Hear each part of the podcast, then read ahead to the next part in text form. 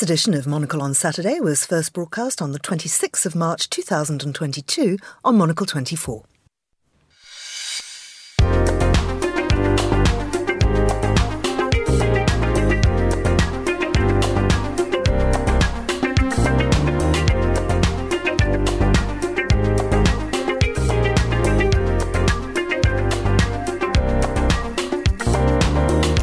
I'm Georgina Godwin, broadcasting to you live from Midori House in London. This is Monocle on Saturday.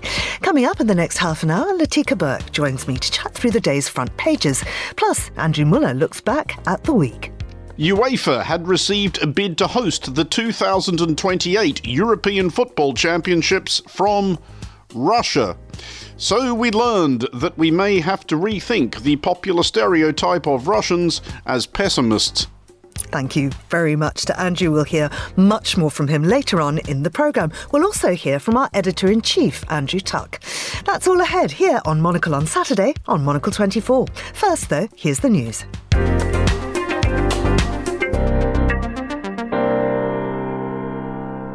Ukrainian President Vladimir Zelensky has pushed for further talks with Russia as Moscow signalled it's scaling back its ambitions to focus on territory claimed by Russian backed separatists in the east after attacks elsewhere stalled. Reframing Russia's goals may make it easier for President Vladimir Putin to claim a face saving victory, military analysts said. With less than three weeks to go before the first round of voting, French President Emmanuel Macron has a comfortable lead in opinion polls, but there are concerns that his re election campaign is failing to engage voters, with little new to enthuse them as the war in Ukraine overshadows domestic policy. Pollsters are warning that abstentions could reach a record level. And Yemen's Houthis said they launched attacks on Saudi energy facilities on Friday. And the Saudi led coalition said oil giant Aramco's petroleum products distribution station in Jeddah was hit, causing a fire in two storage tanks, but no casualties. A huge plume of black smoke could be seen rising over the Red Sea city, where the Saudi Arabian Grand Prix is taking place this weekend, according to eyewitnesses. And that's your Monocle 24 News. Now it's time to have a look through this morning's papers, and I'm pleased to say that joining me is Latika Bourke, who's a journalist with the Sydney Morning Herald and The Age. Good morning to you, Latika. Good morning, Georgina. Uh, of course, Ukraine is what's dominating all the papers still, and rightly so. But this story is um, from The Guardian. Uh, mutinous Russian troops run over their own commander. What? Say Western officials. Yes. Georgina, obviously this morning the front pages are all dominated uh, mostly by Ukraine and the war effort there and this big shift from the Russian military saying that they're now going to actually focus and prioritise the Donbass region in the east of Ukraine. Now, many are interpreting that, Georgina, as a sign of Russia actually uh, re, uh, resetting its military op- operation. It realises that it's failed to take Ukraine in the way it wanted. Um, the whole country, so it's now going to concentrate its attack and its force on the east. So many are reading that as a as a clear decline of Russia's um, uh, operations, but it also does show that they will concentrate their forces in the east. So that's going to be a very worrying time for Ukraine uh, in trying to hold off or fend off um, a complete Russian takeover there. But let's go to this really interesting story in the Guardian today. It's written by Dan Sabbagh, a defence and security editor with The Guardian. Now, Western officials, anytime you see this, this um, sign, Western officials, uh, they are either US or British uh, intelligence officials, they can be government officials, but in the intelligence space, and they are giving some very, very excellent detailed briefings to the media throughout this whole military campaign. And I must say, it is really, really useful and it is really, really great to see the West being uh, using its openness and its transparency to try and counter some of what Russia's doing here. And this report's particularly interesting because it comes off the back of four generals already having been killed on the battlefield. Now we think that a total of Russian generals being killed is around seven. Yesterday, there's this report that emerges that a colonel or a Russian commander was actually run over by his own side as the bitter uh, fallout from how they have gone so spectacularly, uh, terribly on the ground in Ukraine is eating away at the morale in the forces. Georgina, it's not really a surprise that the Russian morale is this low, but it is a surprise to get this level of a, uh, a mutiny reported to us almost in real time. But this interesting um, article from Dan Sabbagh then goes on to say by late Friday night, after this briefing has been given by Western officials, there's actually some suggestion that this colonel is not dead. He was run over. He uh, has been shown on film uh, by a Chechen leader uh, who has, uh, and a close ally of Vladimir Putin, actually interviewing say, him saying, Are you okay? And, he's, and this commander says, Yeah, I'm alive. The point, however, is not whether he is alive or dead.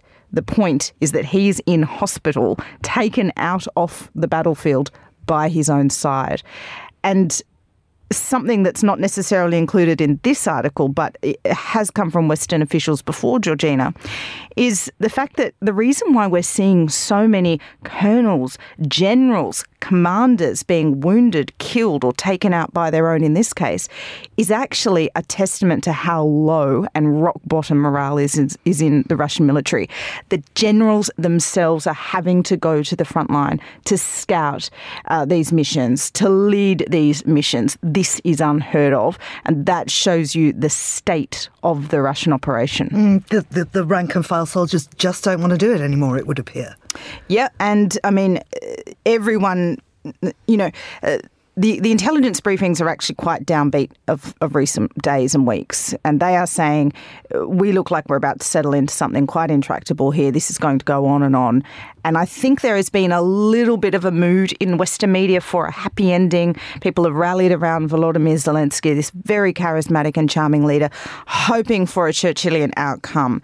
And I think we do have to kind of reset on our own expectations here about how this war is going. But these sorts of stories do offer a glimmer of hope because if the Russian force can't be reunited, if uh, Putin is forced to conscript an army in a new battle, you know, there's reports that 75% of those troops that were amassed on the border all those many weeks and months ago, and remember Volodymyr Zelensky was telling us in the West, please stop panicking the world about my country because you're going to ruin our economy.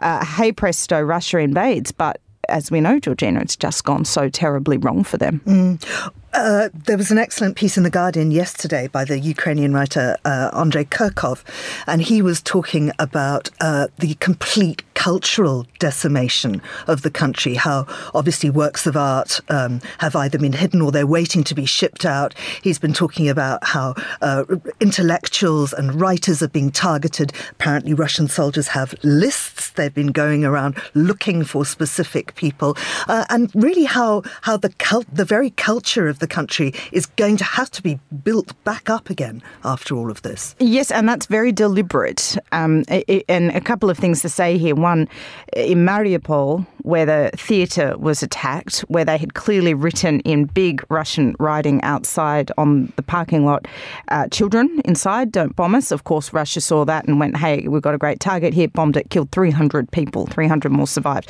But they were essentially women and children sheltering from um, a, a Russian attack and deliberately targeted. I mean, it's an absolutely horrific war crime these symbols, the theatre, um, are, are, very, very deliberate targets of Russia. And Volodymyr Zelensky, very interestingly, told the Israeli Knesset uh, last week. You, of all people, know what it's like to have somebody wanting to erase your entire culture. That's what Putin is trying to do to us. And a lot of that, of course, is trying to crush this morale. You know, the Ukrainians have what the Russians don't, which is extraordinary morale and spirit. And if Putin can crush that, in any way and try and wear down this Ukrainian spirit that we've seen. And by targeting their icons, by targeting their culture, targeting them and what makes them, um, that's another war tactic. And we should be very alive to that. Absolutely. Latika, do stay with me. We're going to cross over to our editor in chief, Andrew Tuck, now to hear what he's been up to this week.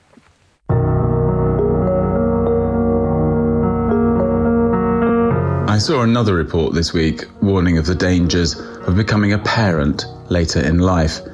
Apparently, men who wait until their 40s to become dads risk giving their children genetic disorders and developmental problems from dwarfism to cleft palate.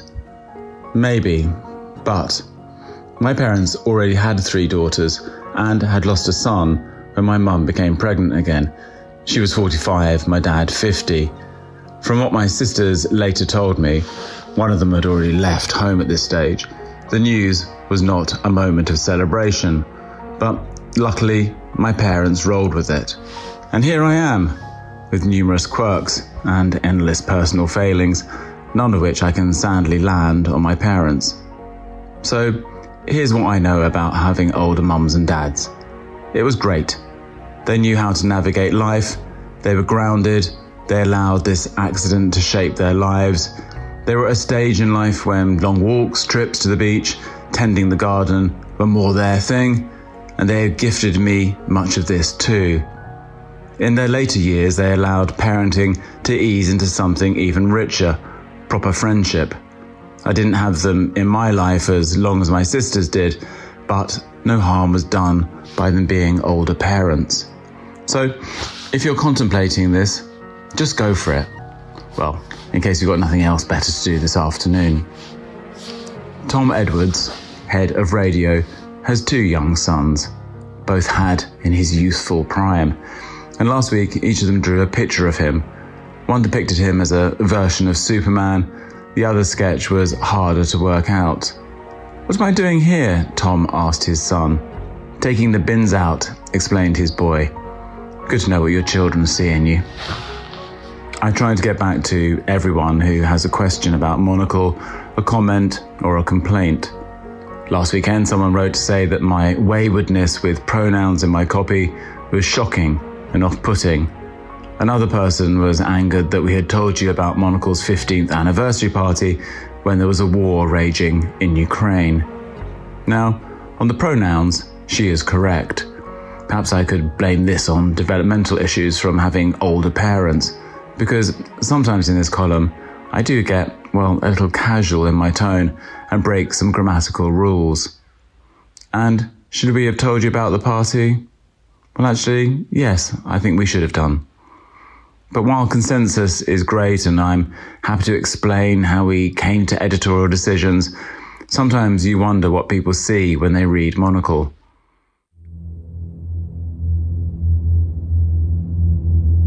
Twice now, people have raised with me that we have writers with Russian names. One asking what their connections are back in the motherland. One person said she would no longer read Monocle's newsletters. So, that's one good thing that's happened this week. And then another email.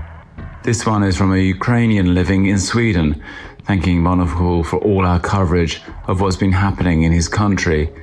But it's the picture that he's attached that hits me. It's a photograph taken by a friend of his who's an entrepreneur and also a local politician in Kiev and on top of a copy of our book, How to Make a Nation, sits a gun. We've never been naive about how nations are made and secured. It's why Monocle has, since issue one, covered defence issues, embedded with armies, visited arms fairs. Still, it's sobering to see a celebration of soft power, diplomacy, national branding, sitting with a potent emblem of the need for this to be backed up by hard power too. It's the kind of letter to the editor that makes you realize what extraordinary and demanding people read Monocle. And finally, next weekend, and that includes me and Tyler, are my pronouns in the right place? We'll be in St. Moritz for the Monocle Weekender. It kicks off on the Friday and runs all the way through to the Sunday morning with talks, walks, dancing, and plenty of time to debate everything happening in the world. Join us. You can head to monocle.com to find out what's in store.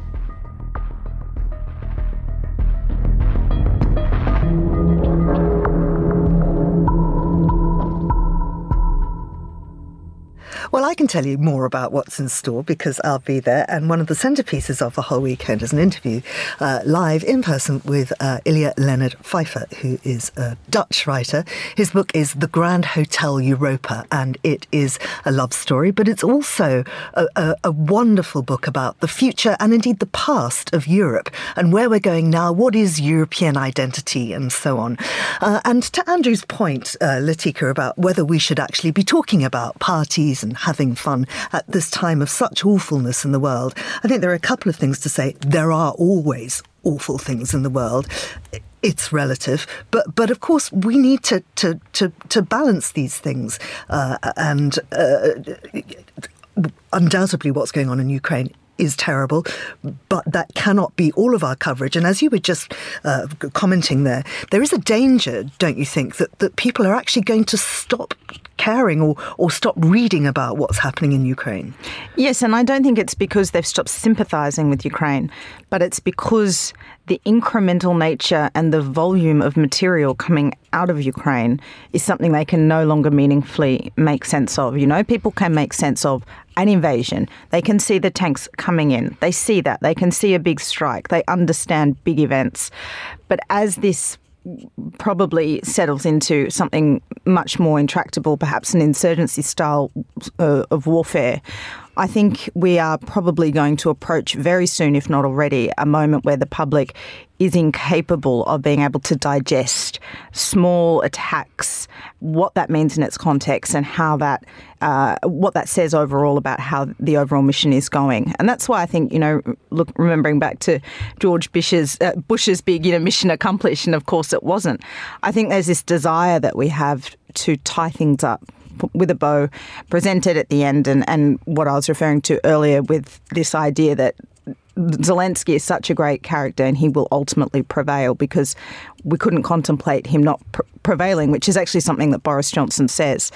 But you know, it's it's it's been one month now since the war began, and I had this exact same conversation with my boyfriend the other night. We were looking at things to watch, and I just said, you know, it's been one month today, and I feel guilty that I'm here sitting here flicking yep. through the TV looking for something to take my mind off my work today because it's been another awful day of looking at terrible things. And those people in Ukraine are still fighting for their lives. They're being starved out of their cities if they're surviving at all. I mean, it's horrific. But what can we meaningfully do? I mean, the contribution we are called to make. I think many British people are doing exactly what they can do and they would love to be able to do more, but there's more than 100,000 people in Britain who have offered to take in people into their own homes. Mm. This is an extraordinary gesture. I don't think that's ever really happened before. I mean, I guess you could say the Second World War when people mm. took in other people's children, but this didn't happen for foreigners. Yeah. So I, I think that it's present on our minds in one way yes, it will slip in another, but I don't think the overriding forces that, uh, you know, bring our sympathies in line with the Ukrainians and their plight is, is going to disappear. Yeah. Now, the other thing that Andrew picked up on was uh, criticism of his use of pronouns. Well, of course, somebody who's got herself repeatedly in hot water about this is J.K. Rowling, and uh, who's obviously central to the whole trans debate. Uh, and she's now uh, been referenced by Vladimir Putin. Tell us about this story in The Telegraph. Well, this is fascinating. So, yesterday, Vladimir Putin, in his latest uh, rant, some may, may say, in his latest uh, rambling speech, others might call it, uh, hosted a bunch of Russian artists. Now, of course, you've got to remember anytime we're talking about Vladimir Putin speaking, this is all carefully choreographed. Uh, no, no level of dissent is tolerated. You know, this is all basically show. It's not like if Boris Johnson went to a school or was confronted by some left leaning artists here in London, he might get a, a cop a few blows about Brexit or whatever. But this is not going to be the case in, in Russia. So Putin starts this speech and then says to these artists, actually, the West is trying to cancel us, Russia, and our cultural and artistic heritage, just as they in the West are trying to do to J.K. Rowling. Now, she, Rowling, has been very vocal and has this has earned her enormous criticism. I might say virtually quarantine, uh, quarantined to Twitter and social media, where a lot of these debates angrily take place, but it's not really in the mainstream. Um, and J.K. Rowling is very adamant that people should not be using trans rights to erase women's rights. And she has specifically and repeatedly said uh, she does not want, uh, she, you know, she's not a transphobe, but she just thinks that we should not be referring to people as people who menstruate. Um, they have a word, it's women, and they have a gender and a sex and a biological sex. Now, that in some spaces is a very controversial thing to say. And so we have seen attempts on social media to cancel J.K. Rowling. Interestingly, no one has. No one um, has taken her books off the shelves. She's a bit too big to cancel. So Putin's criticism here is falling a little bit flat because Rowling is not quite cancelled. It's true some have turned her, their backs on her, including Emma Watson, who played Hermione Granger in the films and is a big superstar. And I was at the BAFTAs a couple of weeks ago, and Emma Watson was on stage making very uh, oblique references to this. So yes, it is true some of this is happening. Um, and Putin makes this speech because what has been happening since the invasion is that people have been taking their anger out on Putin on Russian artists, whether historical or contemporary. We saw Oprah remove a Russian book from her book club. We have seen uh, ballets cancelled. Uh, or performances by the Bolshoi Theatre.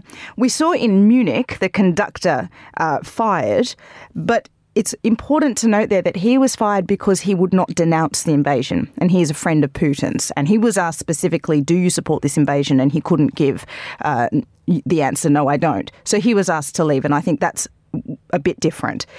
Um, whether you know removing Tolstoy or Tchaikovsky from our uh, diets of, of culture on the weekends, whether that's going to really have any meaningful effect on the Russian invasion, I really doubt it. So Putin does have somewhat of a point there. But the best, I think, answer on all of this is made by J.K. Rowling herself, because of course she's not shy of giving her opinion. Her re- response, Georgina, was immediate, and she said, "quote." Critiques of Western cancel culture are possibly not best made by those currently slaughtering civilians for the crime of resistance or who jail and poison their critics. End quote. And I thought that was a beautiful, beautiful response because really, at what's at heart here is that great art in Russia happens in spite of, of Putin and that regime. Great art and big debates, as ugly, sometimes stupid as we might think they can be in the West, happen because that is essential to who we are, and we're allowed to do that without any fear. And mm. so, you know, I can see what Putin is trying to do here. And interestingly, this is a big uh, bugbear of, of Russia and China. They have very much observed the West cancel culture, which really has taken root in America much more than in Britain and certainly much more than in Australia, and said this is a sickness in democracy. This is actually poisoning the West from inside. If we sit tight and stoke some of these divisions, we're hunky dory, and then we can stage our military operations and grab what we want while the West is too busy arguing with itself about gender neutral toilets. To a degree, some of that critique is right. But look what's happened. As soon as uh, the test was applied, I think the West showed itself more than capable of being able to one, have those debates, and two, uh, respond in kind when it needed to. Yeah, absolutely. Although, I mean, I think it's also true that we were talking earlier about Ukraine's uh, culture being erased. What we're also seeing is is wonderful Russian culture also being erased. I mean, we mustn't forget that that, that Putin is not Russia, uh, and and that, that so many so many Russians and so many of those great artists, uh, you, you, know, absolutely don't support this war. Although, of course, there, there have been some shocking incidents incidents of, of writers and artists, as including the, the yes, conductor you mentioned, exactly doing that. Um, so Putin's uh, false equivalence, if you like, between you know Harry, Harry, Potter uh, and and and his own country. Uh, to Boris Johnson and his um, comparison of Brexit and the war in Ukraine. Let's hear what Andrew Mueller has to say about that. We learned this week that a divided nation narrowly voting to leave an economic and customs union because an amount of its citizens don't like foreigners very much, and a nation unifying to mount a heroic armed resistance in an existential struggle against a predatory invader are literally exactly the same thing. We learned this because UK Prime Minister Boris Johnson pace yourselves, because UK Prime Minister Boris Johnson said this out loud in public where people could hear him. I know that it's the instinct of the people of this country, like the people of Ukraine, to choose freedom every time. I can give you a couple of famous recent examples. When the British people voted for Brexit in such large numbers, I don't believe it was because they were remotely hostile to foreigners. It's because they wanted to be free, to do things differently, and for this country to be able to run itself. Well, quite. We learned that among the very many people not having this honking nonsense was Ukraine's former president, Petro Poroshenko, who was manning a sentry post and wearing a khaki flak jacket, along with an expression of incredulous exasperation when he retorted thus. How many citizens of United Kingdom died because of Brexit? Zero. Can you imagine how many Ukrainians died before they met Putin aggression? Thousands. Can I ask you how many houses were destroyed because of the Brexit? And we have the whole cities which were completely erased we learned, however, that Boris Johnson was not the only public official experiencing a measure of difficulty keeping things in perspective.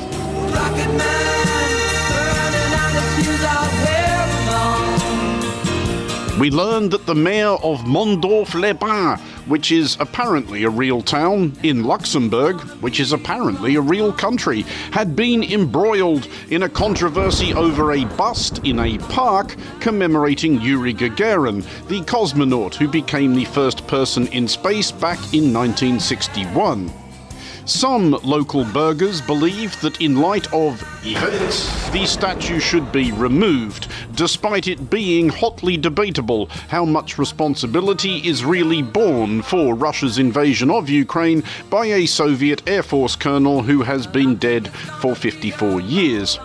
While the mayor was unsold on the point of removing the monument, he decided to cover it to deter vandals.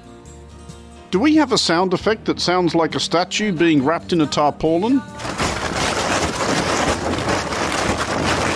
Seriously, if the British Podcast Awards don't bite this year, screw them. Anyway, this action has since been both celebrated and damned as an act of censure, and speaking with rare but commendable honesty, the mayor told Agog local media that he no longer knows what is right or wrong, and the man would doubtless be grateful for some general muttered agreement at this difficult time. Yeah, mm-hmm. yeah. yeah. Mm-hmm. mm-hmm. I think so. Mm-hmm. Yeah. Mm-hmm. yeah.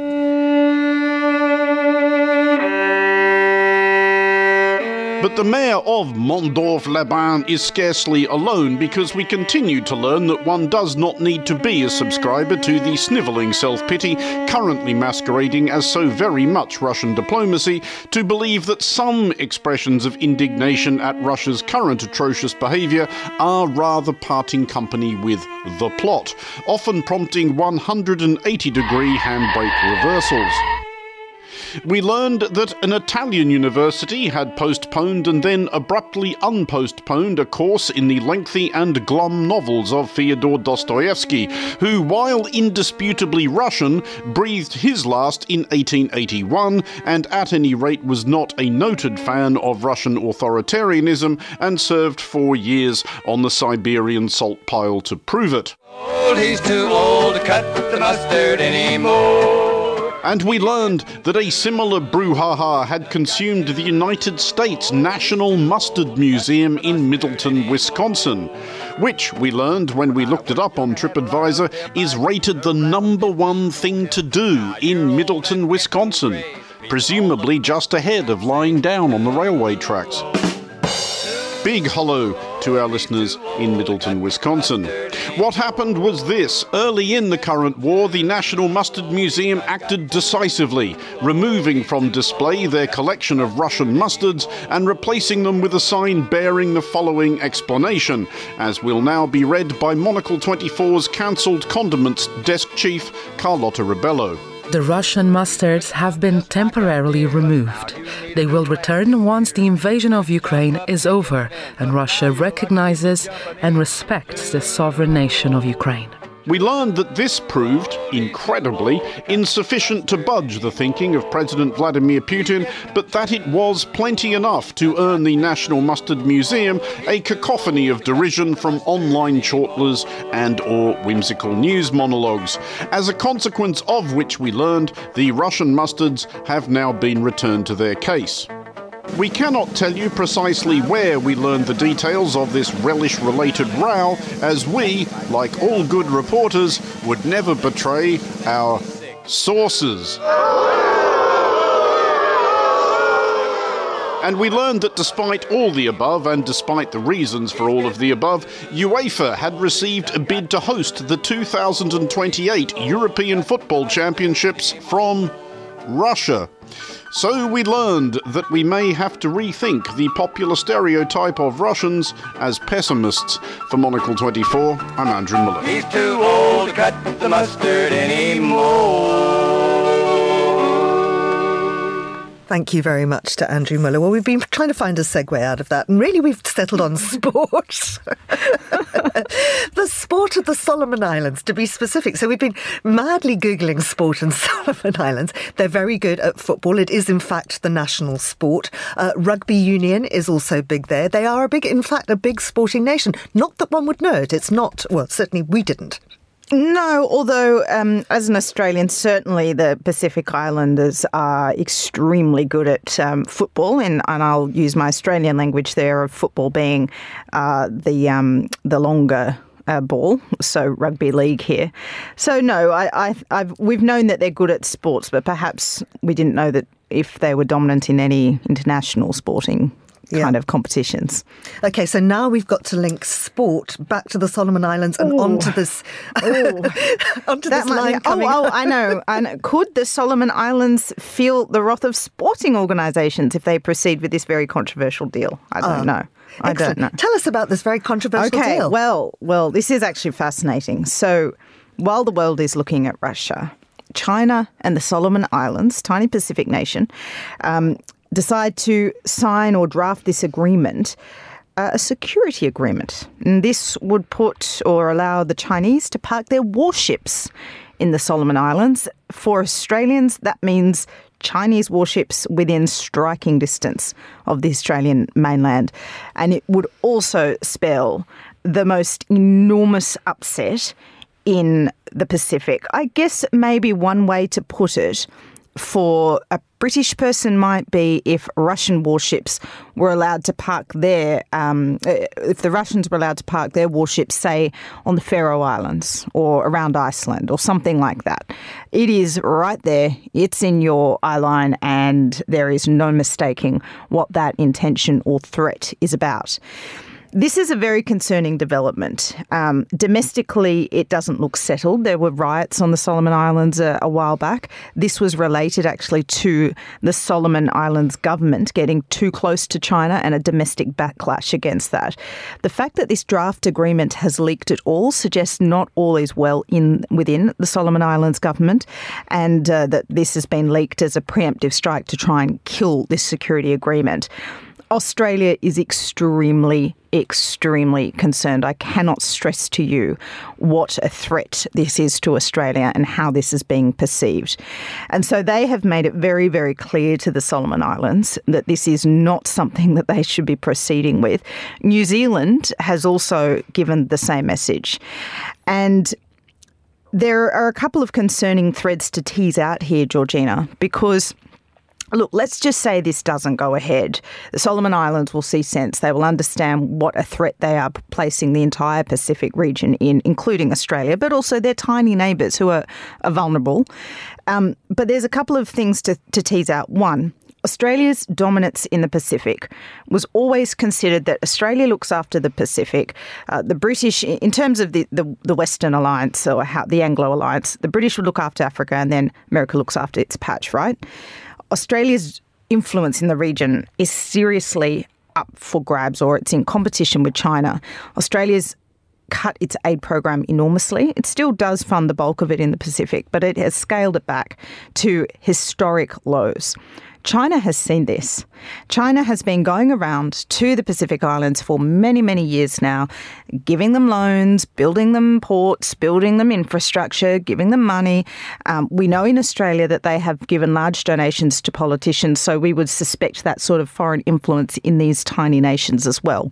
And what it's doing is buying what we call client states and lots of the Pacific are now regarded as potential, if not client states, for China.